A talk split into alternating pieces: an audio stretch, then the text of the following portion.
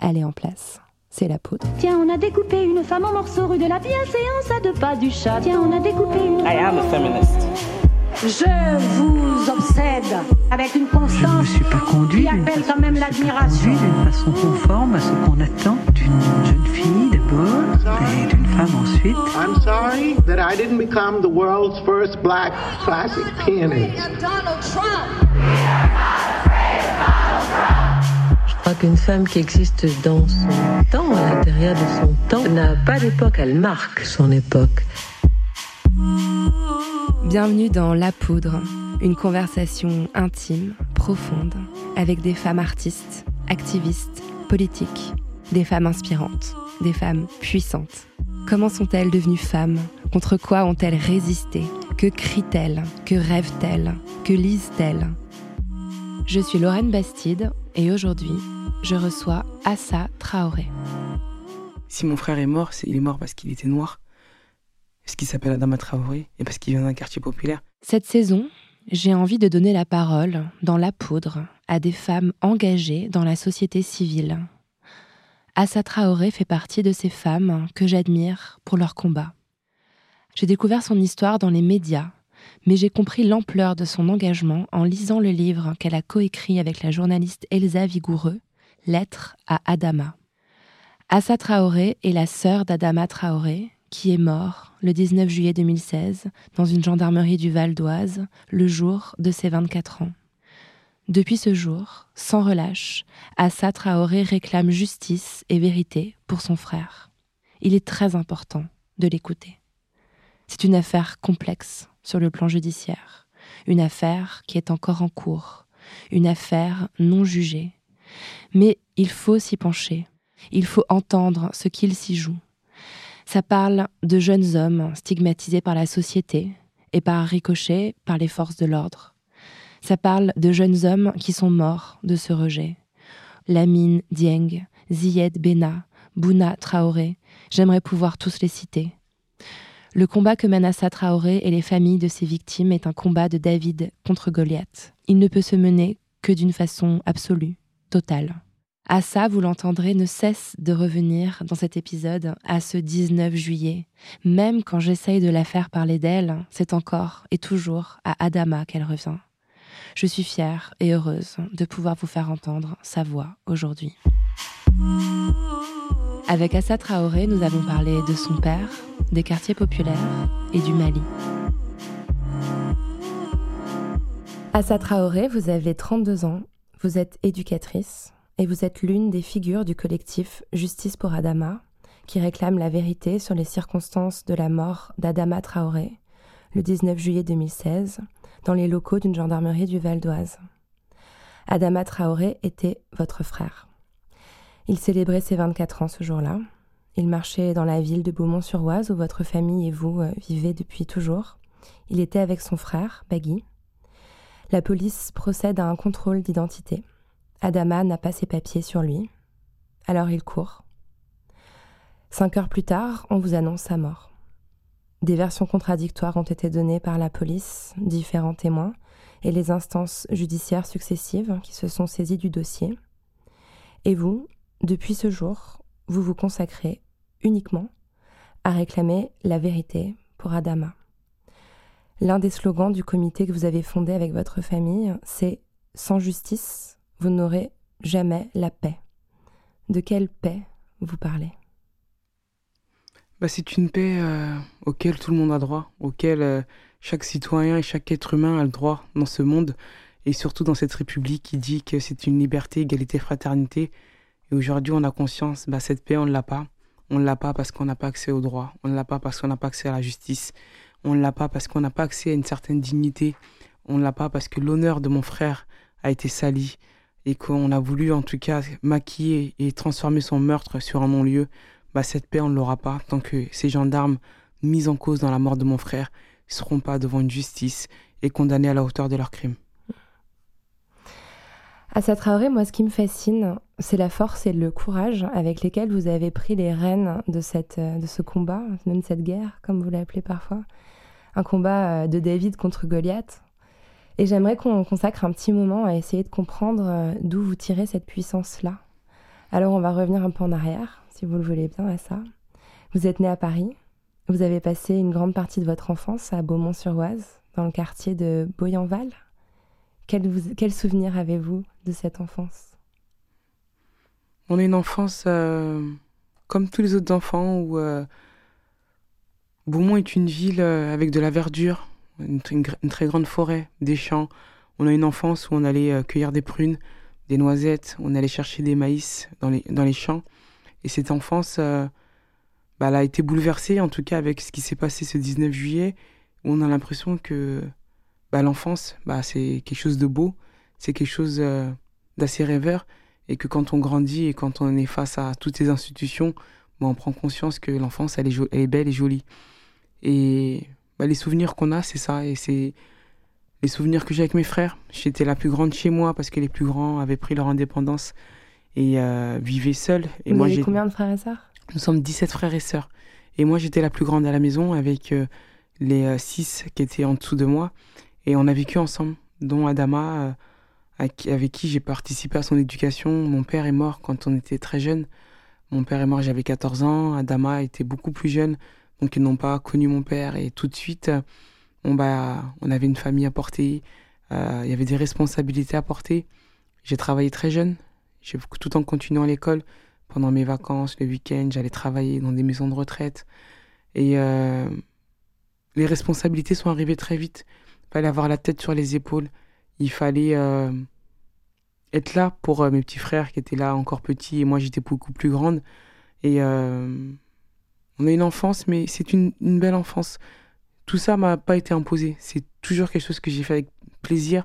Et pour moi, c'était normal et c'était un devoir de le faire et participer à l'éducation de mes frères. Parce que moi, j'ai connu mon père, eux l'ont pas connu. Donc pour moi, c'était important qu'ils puissent en tout cas avoir une sœur qui soit après d'eux euh, pour qu'ils puissent grandir dans les bonnes conditions.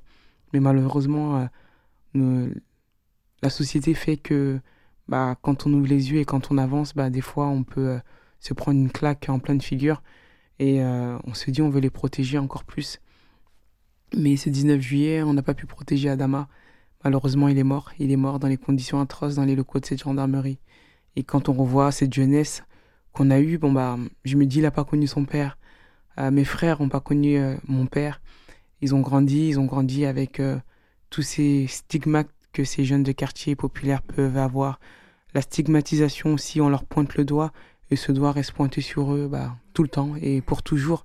On va, et on, va, on va en parler, c'est quelque chose que vous connaissez bien et que vous avez aussi vécu sur le plan professionnel, mais on, on en parlera tout à l'heure. J'aimerais que vous me parliez un peu plus de, bah, de ce père, notamment, dont vous parlez très souvent. On sent que c'est une figure euh, qui a été essentielle dans, dans, votre éducation, qui vous a transmis euh, des valeurs importantes. C'est quoi les valeurs qu'on vous a transmises quand vous étiez petite? Il y en a beaucoup. C'est vraiment aujourd'hui, j'ai conscience que euh, je suis fière en fait de dire que mon... l'éducation que mon père nous a donnée, j'ai conscience aujourd'hui que c'est une belle éducation et il nous a laissé un beau bagage, un bagage rempli d'amour. Parce que vous savez, nous sommes 17 frères et sœurs, mais pas la même maman. Quand mon père est arrivé du Mali, il avait j'ai 17 ans, il a épousé euh, deux femmes blanches, Françoise et Elisabeth, avec qui il a eu euh, sept enfants, cinq avec une et deux avec l'autre. Ensuite, il s'est séparé d'elle. Il a épousé ma mère, avec qui il a eu six enfants, et ma belle-mère, avec qui, avec qui il en a eu trois. Mais même après leur séparation, bah, il a gardé cette cohésion en fait familiale, même avec ses ex-femmes. Euh, quand moi j'étais plus jeune, j'allais en vacances à Bordeaux chez Françoise. Quand Françoise vient à Paris, elle vient chez nous. La semaine dernière, ma mère était à Bordeaux, elle a été chez Françoise. Elisabeth qui s'est remariée, qui a eu euh, des, enfants avec son nouveau conjoint, bah, ils habitaient par sur Paris pour venir chercher du travail. Bah, ses enfants, mon père a hébergé ses enfants chez nous. Bah, c'est comme ça que vit la famille Traoré. C'est comme ça que la famille Traoré, euh, en tout cas, est forte. Parce que vous savez, pour porter un combat comme ça et le porter fort et euh, aussi longtemps sur la durée, bah, il faut être fort. Il faut que la cellule familiale soit très puissante. Exceptionnelle, ouais. Et mon père a contribué à tout ça. Vraiment, quand on était plus jeune, c'était. Euh, il nous montrait, il le montrait à tout le monde que ses enfants étaient plus importants que tout. Et nous, on le savait. Et euh, pour lui, il y a que c'est ce qui comptait. Même au niveau de ses femmes, il leur montrait que mes, ses enfants avaient beaucoup plus d'importance. Et c'est comme ça qu'on a grandi. On a grandi bah, pour, chez nous, il n'y a pas de demi-frères et sœurs. Parce que pour lui, ses enfants étaient ses enfants, mais vous étiez tous au même niveau, tous des frères et sœurs. Vous dites, vous dites parfois, je crois que j'ai lu dans votre livre, que euh, on n'arrive pas à savoir qui est la maman de qui quand on n'est pas dans, dans, votre famille, en fait. Quand Pas on n'est pas dans votre intimité, c'est impossible de distinguer. euh, Pas du tout. C'est vraiment. euh, moi et Adama, on n'a pas la même maman, mais si vous n'êtes pas dans notre intimité, vous le savez pas. Euh, mes grands frères et sœurs euh, appellent ma mère Tata. Dès qu'ils ont des conseils, c'est eux qui viennent. Moi, ma fille, qui a 9 ans aujourd'hui, bah, quand j'ai accouché, deux jours après, euh, Françoise a fait 600 km pour venir me voir à l'hôpital. Bah, c'est ça la famille Traoré. Mon père a porté ça et pour lui, c'était important que sa famille, que toute sa famille, que tous ses enfants qu'il avait eus puissent être ensemble mais pas de séparation. Et quand il est parti, bah, c'est ce qu'il a laissé. Et c'est un bagage fort où, il nous laisse, en tout cas avec beaucoup euh, d'armure, mais beaucoup d'amour surtout. Parce qu'aujourd'hui, on le voit. euh, avec mes frères, on s'appelle, on peut s'appeler toute la journée. euh, Chaque décision qui est prise, même si je suis la porte-parole, même si c'est moi qui parle, bah, j'appelle mes petits frères, j'appelle mes frères, mes grands frères et sœurs, et on se consulte. Le veiller sur l'autre est important. C'est comme si c'était euh, c'est quelque chose de normal de toute façon quoi qu'il arrive, mais pour nous c'est une obligation et c'est normal aussi. Vous, dans le livre, euh, donc Lettre à Adama, que vous avez écrit avec la journaliste Elsa Vigoureux, vous parlez de cette famille, vous parlez de cette enfance que vous nous décrivez euh, maintenant. Et en fait, le foyer où vous avez grandi, donc il y avait deux mamans qui étaient toutes les deux les épouses de votre, euh, de votre papa. C'est quelque chose euh, qui en France euh, peut heurter, qui correspond pas forcément à une pratique culturelle qui est très ancrée dans la culture française. Et pourtant, vous en parlez avec énormément de facilité, énormément de naturel. J'ai pas l'impression qu'il y ait de la justification dans, dans la façon dont vous racontez votre famille. Ça, ça vient d'où? C'est grâce à quoi? C'est vrai, on n'a pas été malheureux. Ça n'a pas été une enfance malheureuse, ils vivent comme ça. Bah, hum, pour nous, c'était normal. J'avais mes frères et sœurs. euh, Ouais. on était ensemble. On, pouvait, on, pouvait, on ne pouvait pas être séparés. Pour nous, c'était euh, vivre, on vivait ensemble, mais c'était quelque chose qui était normal. Et euh, après, c'est culturel. Vous savez, chez nous, euh, au niveau culturel, bon bah, on peut avoir une femme, deux femmes, et on vit dans une société où en Afrique, bah, tout le monde vit ensemble. Les grands-parents vivent ensemble. Les, la tante et l'oncle peuvent vivre ensemble. Et tout le monde participe à l'éducation de, euh, des enfants de la maison. Tout le monde a son mot à dire, que ce soit du plus petit ou du plus grand. Et chaque personne a, a, a sa place. Et chaque personne a une place très importante. Donc pour nous, c'est pas c'est pas une différence pour nous. Ouais. Bah, on est une famille, on vit comme ça. Et euh, moi, je vois des personnes, bon, bah, il y a des familles qui vivent. Il n'y a qu'une seule maman, mais il y a- pff, des fois, il y a une maman qui est dehors. On le vit très mal parce que les choses sont pas dites, les choses sont cachées. Bah, nous, on est une famille, on a grandi comme ça. Et après, pour moi et pour mes frères, c'était inconcevable qu'on puisse vivre euh, séparément. Mhm. Autrement. Et vous parlez de ces deux mamans, euh, ces deux autres mamans, enfin les deux premières épouses de, de votre papa qui vivaient en, en province. Donc, euh, est-ce que ça vous a, dans votre éducation, dans votre enfance, le fait d'avoir euh, accès à, à d'autres régions de France, ça vous a apporté quelque chose aussi dans votre façon de vous éveiller Mon père a toujours tout fait pour qu'on puisse voir plein de choses. Ouais. Pour lui, c'était important. Mon père était, quand il est arrivé en France, il nous racontait son enfance ici. C'est quelqu'un, c'était une personne très ouverte, qui aimait tout le monde et qui aimait les cultures des autres. Donc pour lui, c'était important et, et ça le dérangeait pas du tout. Donc euh, oui, on allait en vacances aussi chez euh, Françoise, qui est française. Bah, on se posait même pas la question. C'était devenu aussi une normalité. Mhm. Il y avait rien d'anormal en fait. Pour nous, c'était normal. Donc euh, c'est comme ça que la famille Traoré elle s'est construite. Mhm. Ça, ça va donner de la force en fait d'avoir autant de modèles féminins. C'est là que je voulais en venir. Je trouve que c'est certainement très puissant en termes de, je sais pas, de conscience de. Bah, bien sûr, mais vous savez, euh, la femme a une- un rôle très important. Euh, on dit toujours, derrière chaque grand homme, il y a une femme. Bah, nous, il y a des femmes. Et je pense que c'était aussi la fierté de mon père en disant, bon, bah, j'ai eu des femmes, j'ai eu des enfants, mais elles sont encore là et euh, tout autour de... On est tous en tout cas au sein d'une famille. Et euh, chez nous, la femme, euh, bah, elle a un rôle très important. Mm. Elle peut devenir porte-parole, Ouais. comme moi. Ouais. Bah, D'ailleurs, à 14 ans, c'est vous qui êtes Elle devenu peut, chef de famille. C'est ça que vous racontez. il n'y a pas ce côté où non, c'est moi l'homme, c'est moi qui décide, c'est moi qui dis. Bah, pour nous, on a cette facilité, Même on le voit dans les quartiers, dans les quartiers ou même en Afrique, bah, on peut donner facilement, euh, en tout cas, euh, une place très importante à une femme en disant bon bah tu peux, c'est pas dérangeant. Et euh, effectivement, voir, j'ai appris hein, de chaque maman, j'ai appris beaucoup de ma mère, j'ai appris beaucoup de la mère de, de Tata, avec qui je cuisinais quand elle n'était pas là, je faisais son tour. J'ai appris de, de, de, Françoise, d'Elisabeth, de mes grandes sœurs, j'étais très proche de mes grandes sœurs aussi, qui ont aujourd'hui ont 40 ans. Donc, tout le monde avait... une- Et après, mais pour mon père, euh, chaque enfant, il aimait énormément ses enfants. Ses enfants, il les mettait vraiment euh, à un très haut niveau et euh, donc on se sentait tous très importants. Donc, qu'on soit plus petit, petit ou grand, donc à travers lui, on se sentait très important. Donc, qu'on soit une fille ou un garçon, il n'y avait pas de différence. C'était pas le garçon avait plus de droits sur la fille ou, ou vice-versa. C'était chacun avait sa place. Vous êtes devenue femme ou vous vous sentiez femme de naissance? Ah, j'ai toujours été, je me. Moi, femme, moi, j'ai toujours été une femme. J'ai toujours aimé les. J'ai toujours aimé les, les, les belles choses. euh, mettre des robes, mettre des chaussures. Et je suis une femme aussi parce que euh, je suis avec mes frères. Vous savez, mes frères, c'est mes frères, mais j'avais aussi ce rôle de, de maman. Ouais. C'était. euh, on a une relation particulière. C'était. euh, Donc il y a ce côté-là aussi qui a été développé en moi. C'était tout de suite. Bon, bah, il y a le rôle de grande sœur, mais il y a le, rôle de femme aussi qui est venu très vite. Parce qu'il y avait des responsabilités à prendre derrière, des responsabilités à assumer derrière. Et euh, aujourd'hui, bon, bah. Mes frères me le rendent bien, ma famille aussi. Et euh, le combat, le combat d'Adama, il est porté par tout ça. Vraiment, euh, la cellule familiale est très importante. Ouais. Quand on ne peut pas, vous savez, on se bat contre les institutions les plus puissantes, qui sont l'État et la justice. Quand on ne peut pas rentrer dans une cellule familiale et euh, disperser une famille, bah, ils peuvent rien faire.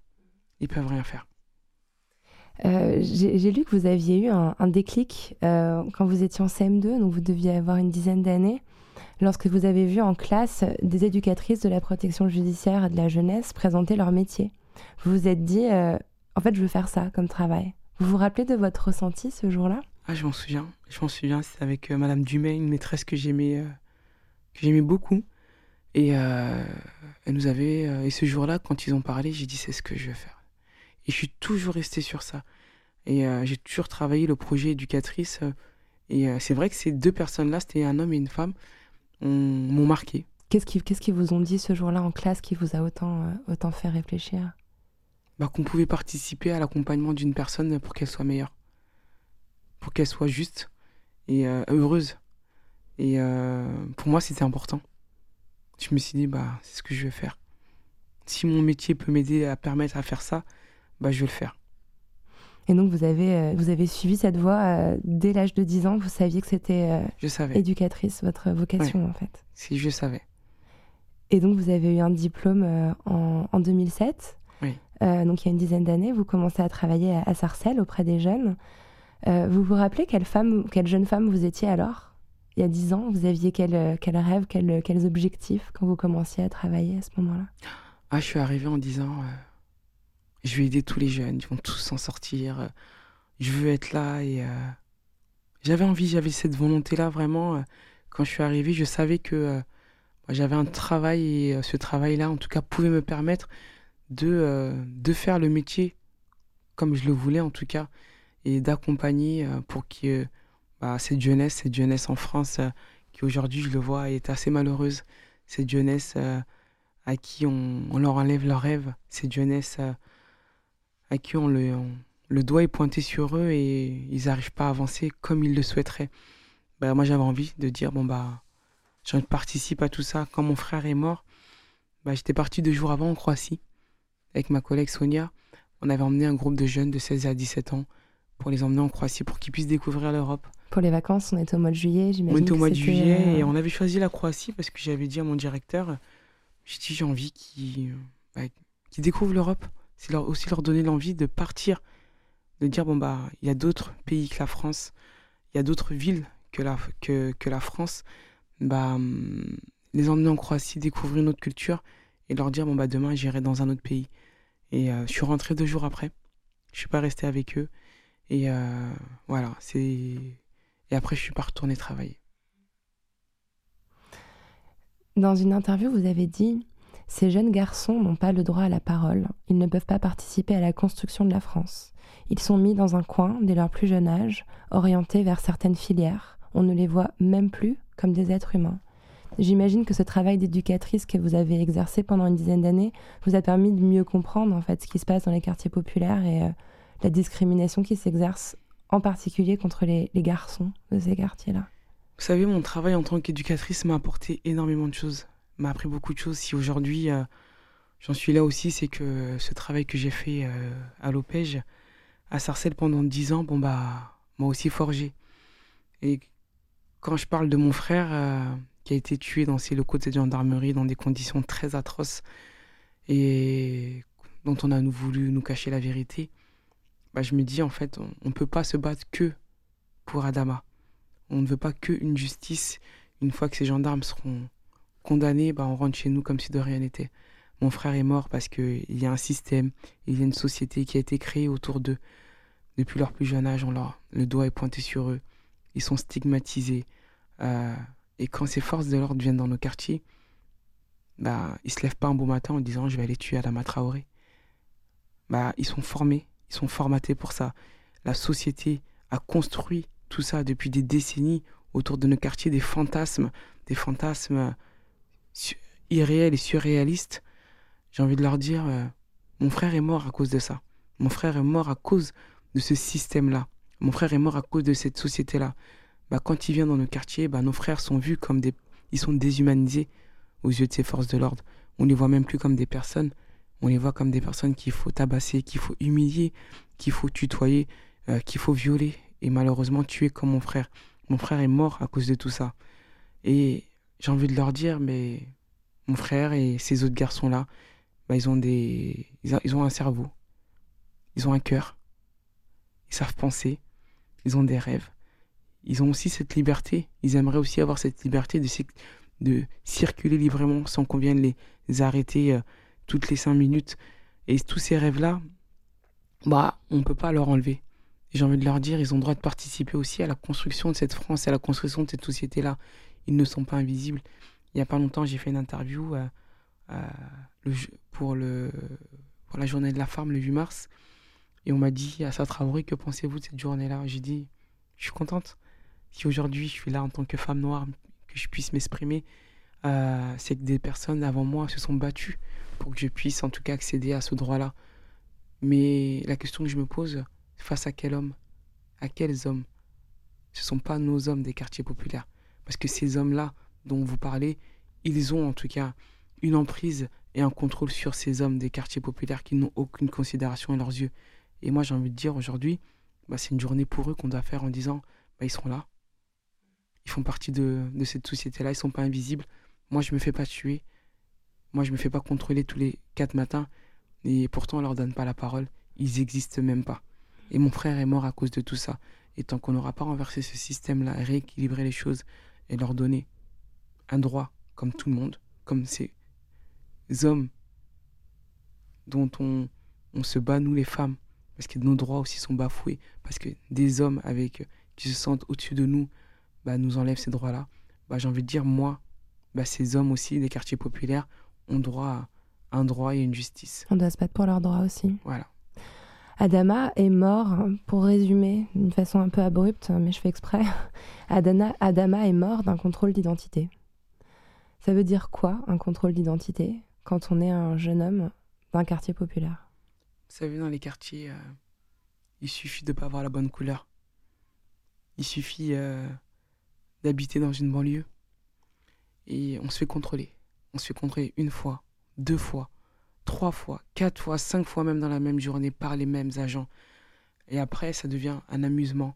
Ça devient euh, des terrains de, de jeu pour eux. Ça devient des tutoiements, ça devient de la violence. Et ça finit en garde à vue. il y a une double violence. Ça finit devant le juge. Bah, tout ça, euh, Adama, il a voulu fuir tout ça. C'était le jour de son anniversaire. Il a été tué le jour de son anniversaire, le jour de ses 24 ans, où il a laissé une sœur jumelle. Bah, il a voulu fuir ce contrôle d'identité violent. Aujourd'hui, nous avons une police et une gendarme qui est indisciplinée, qui est violente et qui maltraite, qui maltraite une partie de leur population. Et j'ai envie de leur dire, si on continue comme ça, une partie de la population sera, ne va plus exister. Bah, c'est tout ça qu'on va arrêter. Ces Mhm. contrôles d'identité-là emmènent à la mort. Mais parfois, les gens qui n'ont pas forcément conscience de la réalité euh, du quotidien euh, de, de- de ces jeunes garçons euh, peuvent se demander pourquoi il est parti en courant. Euh, après tout, il aurait pu collaborer, donner ses papiers. En l'occurrence, il était en train d'aller chercher sa carte d'identité Oui. à la mairie, donc il n'avait pas la carte d'identité sur lui. Mais c'est peut-être difficile à comprendre pour des personnes qui connaissent mal cette réalité-là, le fait qu'on préfère courir plutôt que de devoir se soumettre une énième fois à ce genre de, rituel. Vous savez, quand ils viennent contrôler Adama, on le, lit on le écrit dans le livre, dans le coffre, ils sont armés comme s'ils allaient sur une zone de guerre. Je pense que quand on va dans les centres-villes, quand on fait un contrôle d'identité classique, ils ne sont pas armés comme s'ils allaient en zone de guerre. Pourquoi, quand ils viennent contrôler nos frères dans nos quartiers, ils viennent armés jusqu'au cou, ils viennent avec des casques où il n'y a même pas de dialogue? Il y a automatiquement une violence. Quand ils viennent dans ces quartiers-là, quand mon frère subit des contrôles d'identité, mon frère est déshumanisé à leurs yeux. C'est un être humain, c'est ce que je disais tout à l'heure. Ils ont un cœur, ils ont des sentiments. Bah, se faire violenter à chaque fois par une police indisciplinée, bah, à leur place, je, je prendrais la fuite aussi. Je courrais. Il y a un passage euh, dans le livre euh, Lettre à Adama qui m'a beaucoup, euh, beaucoup, qui m'a bouleversée en fait, qui m'a fait pleurer quand je l'ai lu. Euh, je voudrais simplement lire ces quelques lignes. Il faut juste que je le retrouve. Voilà. Tata, c'est la, c'est la maman d'Adama. Mm. Tata vient de rentrer du travail. Elle a décliné un dîner avec ses collègues parce qu'elle veut être avec toi ce soir pour tes 24 ans. Au moment où je lui apprends que tu as fait un malaise, J'entends près d'elle Yakuba en ligne avec Samba, lequel est en colère car on ne te trouve nulle part, ni aux urgences de Beaumont, ni à l'Isle-Adam, ni à Pontoise, ni même à Osny.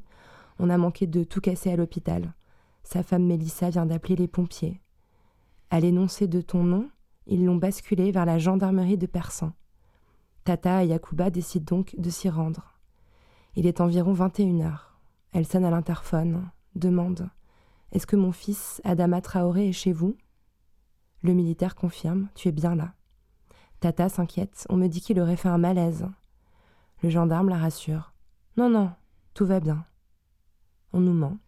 En fait, tu es mort. Depuis deux heures déjà.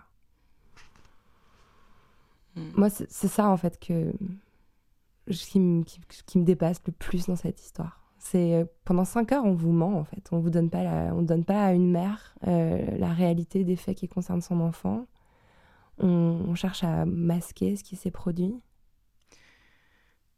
Vous savez, dans l'affaire Adama Traoré, euh, si on s'était pas mis sur pied tout de suite, euh, je sais même pas où on a retrouvé mon frère, peut-être qu'on l'aurait jamais retrouvé.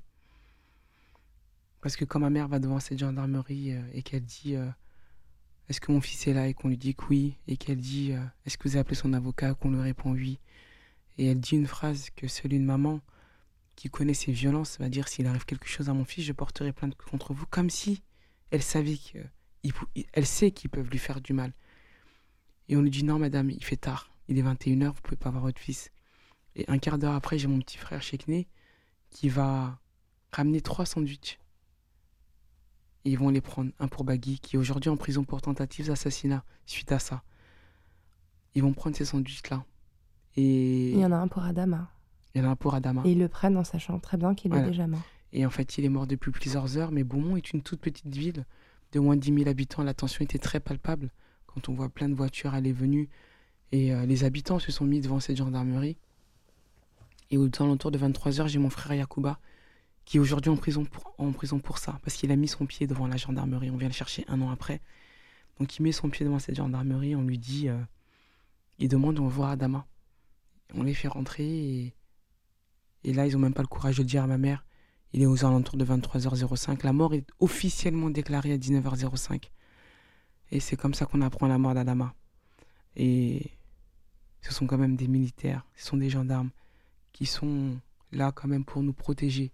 Nous avons des policiers, des gendarmes qui mènent, qui ramènent l'insécurité et la peur. Et c'est comme ça qu'on va dire que son fils est mort, alors que deux fois, à deux reprises, on lui dit que son fils va très bien. Bah, pour nous, c'est inconcevable de rester euh, comme ça et ne rien faire. Et en plus, après, on va dénigrer le nom de mon frère. on va dire que mon frère est un drogué, qu'il est mort sur l'emprise de l'alcool et de la drogue. Adama, on le connaît, il ne prenait pas ça. On va demander des expertises contre-toxicologiques qui vont sortir aucune trace d'alcool, aucune trace de drogue. Ils vont dire qu'Adama est mort de cause cardiaque et d'infections très graves. On va demander une, une contre-autopsie.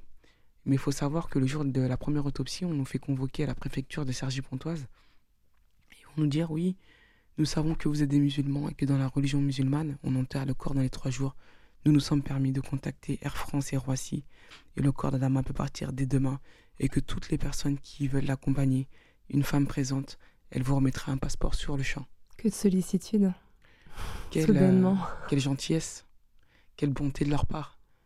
Mais genre, on a, j'avais envie de leur dire, nous sommes tous des Français. Adama, il va peut-être enterré ici, et respectez-nous. Et nous allons demander cette deuxième autopsie qui va dire que Adama n'est pas mort de cause cardiaque ni d'infection très grave, mais bien asphyxié. Adama a pris le corps de trois militaires, trois gendarmes sur lui, près de 250 kilos. C'est ça que je, dont, je voulais euh, qu'on parle. Euh, en fait, vous pensez, euh, enfin vous pensez, votre défense, ce que votre avocat cherche à, prouver à la justice, c'est que ce qui a causé la mort de votre frère, c'est une technique employée par les gardiens de l'ordre en France, une technique qui est interdite dans certains pays d'Europe. Est-ce que vous pouvez nous expliquer exactement ce dont il s'agit? Donc, Adama a subi un plaquage ventral, une technique d'immobilisation qui mène à 99% à la mort. Et elle est interdite dans plusieurs pays, la Belgique, l'Angleterre, d'autres pays frontaliers aux États-Unis, mais elle est encore pratiquée en France. La France, en tout cas, continue à, utiliser cette arme mortelle, cette arme de défense qui est mortelle.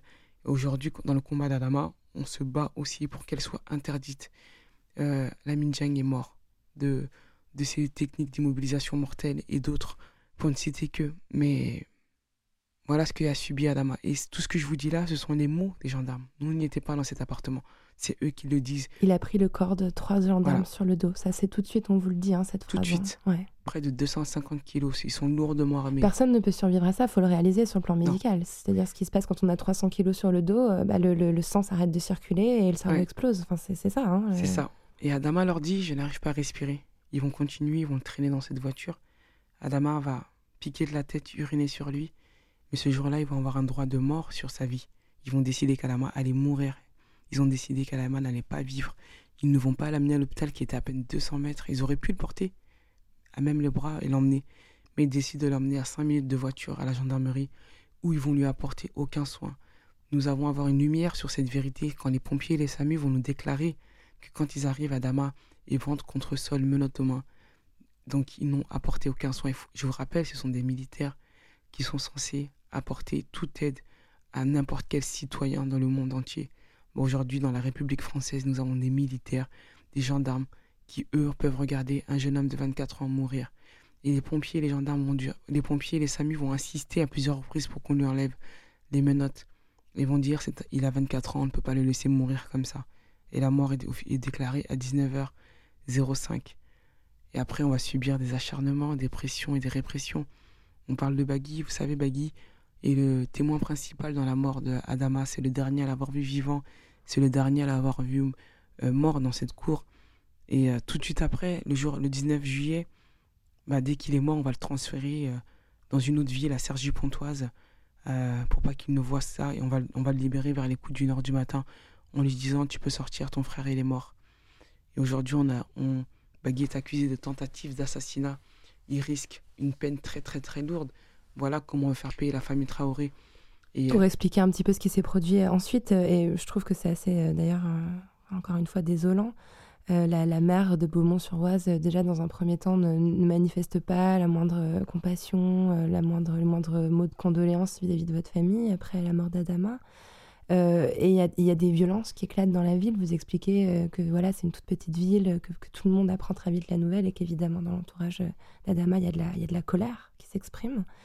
Euh, vous exprimez dans une émission de télévision, vous accusez la mère d'être du côté des violences policières, elle porte plainte contre vous pour diffamation, ou elle annonce en tout cas l'intention de le faire. Annonce. Ce qui est quand même, euh, je trouve, assez dingue. Euh, et là, vous vous présentez au conseil municipal, qui est quand même un droit absolu de citoyen, la loi vous y autorise, et vous êtes accueilli par 50 policiers armés jusqu'aux dents, il y a votre maman, il y a des enfants, et on charge, on vous gaze. Et vos frères, à la suite de ces échauffourées, euh, seront arrêtés, accusés de violence contre les policiers. Et deux d'entre eux sont encore en prison aujourd'hui. Voilà. Je trouvais ça important de résumer ce qui s'était produit. Vous savez, euh, aujourd'hui en France, euh, on dit liberté, égalité, fraternité, mais c'est pas pour, c'est pour une partie de sa population. Aujourd'hui, on vit dans un pays antidémocratique. Quand on veut faire exprimer son droit en tant que citoyen, on se fait mettre en prison, on se fait tabasser. Ben, quand on vient chercher mes frères, on vient pas, vient pas chercher mes frères, on vient chercher les frères d'Adama Traoré. Parce que c'est ça le point important. C'est le combat Adama Traoré qui gêne. On vient, on subit un acharnement à la hauteur de notre mobilisation. Ben, on va enfermer mes frères pour outrage et rébellion. Aujourd'hui, en France, on va en prison pour outrage et rébellion sans aucune preuve. Mes frères vont demander aux gendarmes, mais pourquoi vous faites tout ça? Ils vont juste leur répondre tout simplement, ta sœur a fait trop de bruit, qu'elle se taise. Et nous allons euh, participer à un procès qui est une mascarade, qui est un cirque, où il n'y a aucun, aucune preuve. Une policière qui va, municipale qui va porter plainte pour euh, euh, violence et huit jours d'ITT va se transformer en un jour d'ITT pour la bombe lacrymogène qu'elle s'est elle-même projetée. Un va dire finalement c'est mon chien qui m'a mordu. Une qui va dire oui, j'ai entendu qu'on m'avait craché dans le dos et on m'a dit que c'était Bagui Traoré. Et reconnaissez-vous formellement les frères Traoré Non, on nous a montré la photo avant qu'ils arrivent. Et la justice à Pontoise va quand même condamner mes frères. Vous savez, quand on arrive au 22 juillet, que les expertises à Paris vont confirmer ce qu'on dit, qu'Adama n'est pas mort de cause cardiaque et d'infection très grave mais asphyxié, bah, on n'y arrive pas comme ça. On y arrive, on y a laissé des plumes, on y a laissé euh, des frères en prison, des soutiens en prison. Et euh, c'est pour ça qu'on voulait nous faire taire. On y est mmh. arrivé. Mmh. Ces derniers temps, on a vu euh, aussi, euh, le, mal-être en France est assez généralisé, des syndicats de policiers appelés à la grève. On a vu des, milliers de policiers dans les rues manifester, dénoncer leurs conditions de travail, leur insécurité, la détresse psychologique dans laquelle certains d'entre eux se trouvent. Est-ce que leur message vous, vous touche? Est-ce que vous le comprenez? Vous savez, aujourd'hui, j'ai envie de dire, bah, que l'État prenne ses responsabilités. Nous ne pouvons pas être responsables de leur mal-être. Ils ne peuvent pas nous faire payer leur mal-être. Que l'État prenne leurs responsabilités et puisse venir en aide à ces forces de l'ordre qui se sentent très mal, bah, qui puissent en tout cas revoir tout ce système, revoir comment cette police en France travaille et voir comment cette police en France va très mal. Mais nous, dans les quartiers populaires, nous les jeunes, nous sommes nous les punching balls est-ce que nous devons prendre ce mal-être en pleine figure? Est-ce que ce mal-être est, et nous devons le, subir et jusqu'à ce qu'il y ait des morts? Que l'État prenne ses responsabilités face à tous ses citoyens, que ce soit face à nous et face à leurs forces de l'ordre. Hmm. D'autres familles de victimes de violences policières euh, vous ont rejoint dans votre combat, dans les manifestations que vous organisez, dans les, les conférences que vous donnez? Euh, on m'a cité, il y en a beaucoup, mais notamment euh, la famille de Lamine Dieng qui est mort en 2007 ou de Hakim Adjimi qui est mort en 2008. Qu'est-ce que leur soutien vous apporte? Qu'est-ce que ça fait de se trouver épaulé par des gens qui ont vécu euh, quelque chose de similaire? Vous savez, nous, quand on arrive, on n'arrive pas comme ça, comme des personnes qui... nous arrivons sur la continuité de leur combat. C'est un combat qui a été porté par eux. Lamine Dieng, ça fait dix ans. Nous sommes dans la continuité de leur combat. Bah, quand ils sont près de nous, bah déjà, nous, c'est, ils nous apportent beaucoup de conseils, beaucoup de, de, choses qu'ils ont déjà vécues. Et après, c'est un combat qu'on doit porter ensemble. C'est un combat, c'est pas un combat unique. Si nous, nous gagnons, si eux gagnent, bah on gagne pour toute une société. Un chiffre que j'ai trouvé dans un article du New York Times qui faisait le rapprochement entre euh, votre comité, votre collectif et le mouvement américain Black Lives Matter qui dénonce les violences policières exercées contre les, Noirs aux États-Unis. Donc le chiffre. À Paris, une personne noire ou d'origine nord-africaine a 6 à 8 fois plus de risques de se faire contrôler par la police qu'une personne blanche. Est-ce que votre lutte est aussi une lutte euh, contre le racisme? Bien sûr. Si mon frère est mort, il est mort parce qu'il était noir, parce qu'il s'appelle Adama Traoré et parce qu'il vient d'un quartier populaire. Vous savez, on va aller très loin, on va monter sur l'esclavage, la colonisation, et sur nos quartiers populaires, bien évidemment, c'est du racisme pur et simple. Nos frères se font contrôler, des personnes se font contrôler parce qu'ils n'ont pas la bonne couleur, parce qu'ils sont étrangers. Et oui, mon frère est mort parce qu'il est noir. Donc c'est un acte aussi qui est raciste, bien sûr, bien évidemment. Je voudrais ajouter euh, qu'en février dernier, le Haut Commissariat des Nations Unies aux droits de l'homme a interpellé le gouvernement français au sujet de l'usage excessif de la force par la police concernant trois personnes d'origine africaine, en l'occurrence Adama Traoré, Théo Louaka et François Bayiga. Je trouvais ça bien de le préciser. Oui, c'est important. Adama a été enterré au Mali, le pays où, où était né votre père ainsi que votre grand-père, dont vous rappelez dans le livre qu'il s'est battu euh, avec l'armée française en 39-45. Quel lien entretenez-vous avec le, avec le Mali? Un lien très fort, on y va chaque année. Et maintenant encore plus fort parce que Adama est enterré. Mon père était est enterré aussi là-bas. Donc pour nous, c'était important que Adama puisse euh, être près de notre père. Et le lien entre le Mali et la France, pour nous, c'est quelque chose de, de très beau. Et ce que je trouve malheureux euh, dans cette société française, c'est qu'elle ne prenne pas positivement toute cette richesse culturelle qu'elle a. Et qu'elle en fasse pas quelque chose de positif, mais qu'elle en fasse quelque chose de négatif elle-même. Elle emmène elle-même le racisme dans son pays, alors que ça pourrait être quelque chose de, de très fort et très puissant si ça avait été pris autrement. Nous, euh, on garde un, lien très fort. Et mon grand-père, oui, et comme d'autres grands-pères africains, ont combattu pour cette France, ont combattu pour la liberté de cette France, ont combattu pour qu'on puisse être dans une France libre. Bah, L'Afrique, mon grand-père a participé à tout ça. Et on, le dit dans les livres à lettres Adama. Il est important de savoir d'où on vient, qui on est. Quand on sait qui on est et d'où on vient, bah, personne ne peut nous dire quoi que ce soit. On peut regarder, lever la tête, lever les yeux et dire Moi je suis un tel, moi je suis Assa Traoré, je sais qui, je suis et d'où je viens. Et cette France, elle m'appartient aussi. Mon grand-père, mes grands-pères ont combattu. Un, et un y est rentré avec une jambe en moins et un est mort. Mais aujourd'hui, nous vivons dans un pays libre. Vous avez complètement changé de vie depuis la mort d'Adama. Euh, vous vous dévouez entièrement au comité.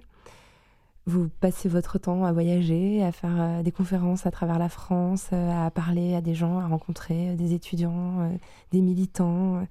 Je me demandais comment, comment le vivait votre entourage. Je pense notamment euh, à votre famille proche, à, vos enfants. Est-ce qu'ils comprennent cet engagement euh, complet? Oui. Ils, vous savez, quand mon frère est mort, moi j'étais pas là, j'étais en Croatie, mes enfants étaient chez ma mère. Ils ont vécu les premières secondes, les premières minutes, les, les... ils l'ont vécu, ils étaient là. Et c'était leur tonton. Et après, c'est quelque chose qui est ancré dans la famille. Euh, après, c'est normal, ils le vivent très bien. Et pour eux, c'est normal. On leur explique, je leur explique beaucoup. Et, euh, Vous leur parlez à vos enfants de ce qui s'est ah passé avec euh, les vrais mots? Beaucoup. même mon dernier qui a 3 ans, il me dit souvent euh, Pourquoi les gendarmes, ils ont tué tonton Adama? Je leur, je leur explique ce sont des méchants gendarmes. Et qu'on va se battre pour que ces méchants gendarmes aillent en prison. Mais tous les gendarmes ne sont pas méchants. Tous les policiers ne sont pas méchants. Mais il y en a des méchants qu'il faut en tout cas enlever en tout cas de, notre société et qui ne puissent plus représenter et porter notre uniforme. Et oui, j'en parle à mes enfants, pour eux c'est tout à fait normal. Et euh, nous avons même leur, des professeurs, leurs maîtresses qui, nous soutiennent et qui participent même au combat. Donc c'est quelque chose, euh, la cause Adama est devenue locale, nationale et internationale.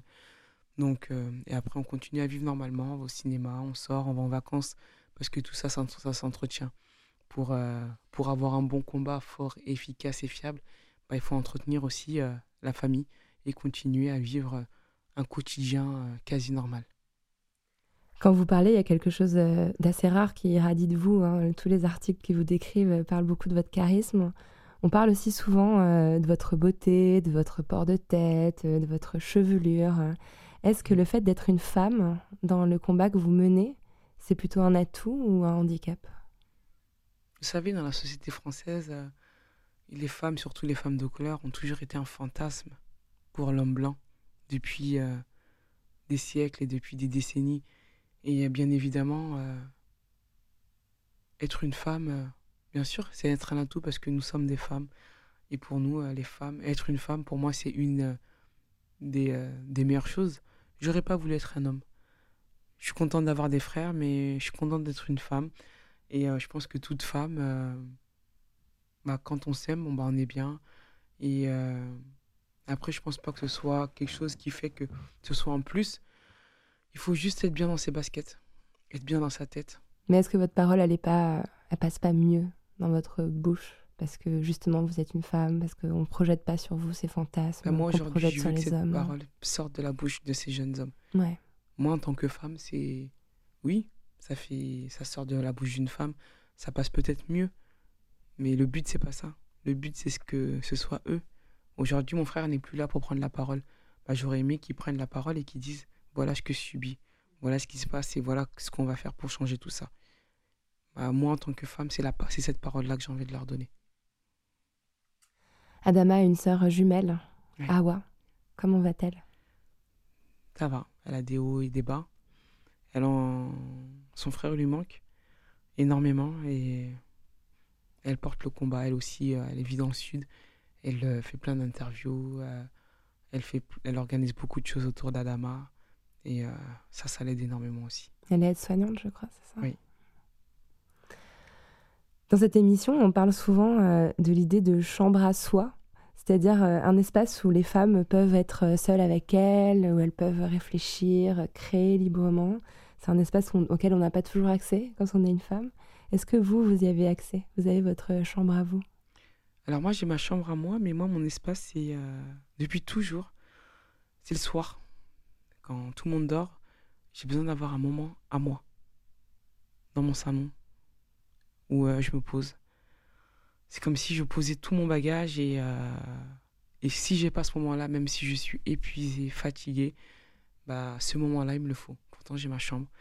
Mais euh, tous les soirs, il me faut ce petit moment. Il me faut ce petit moment-là qui m'appartient que à moi.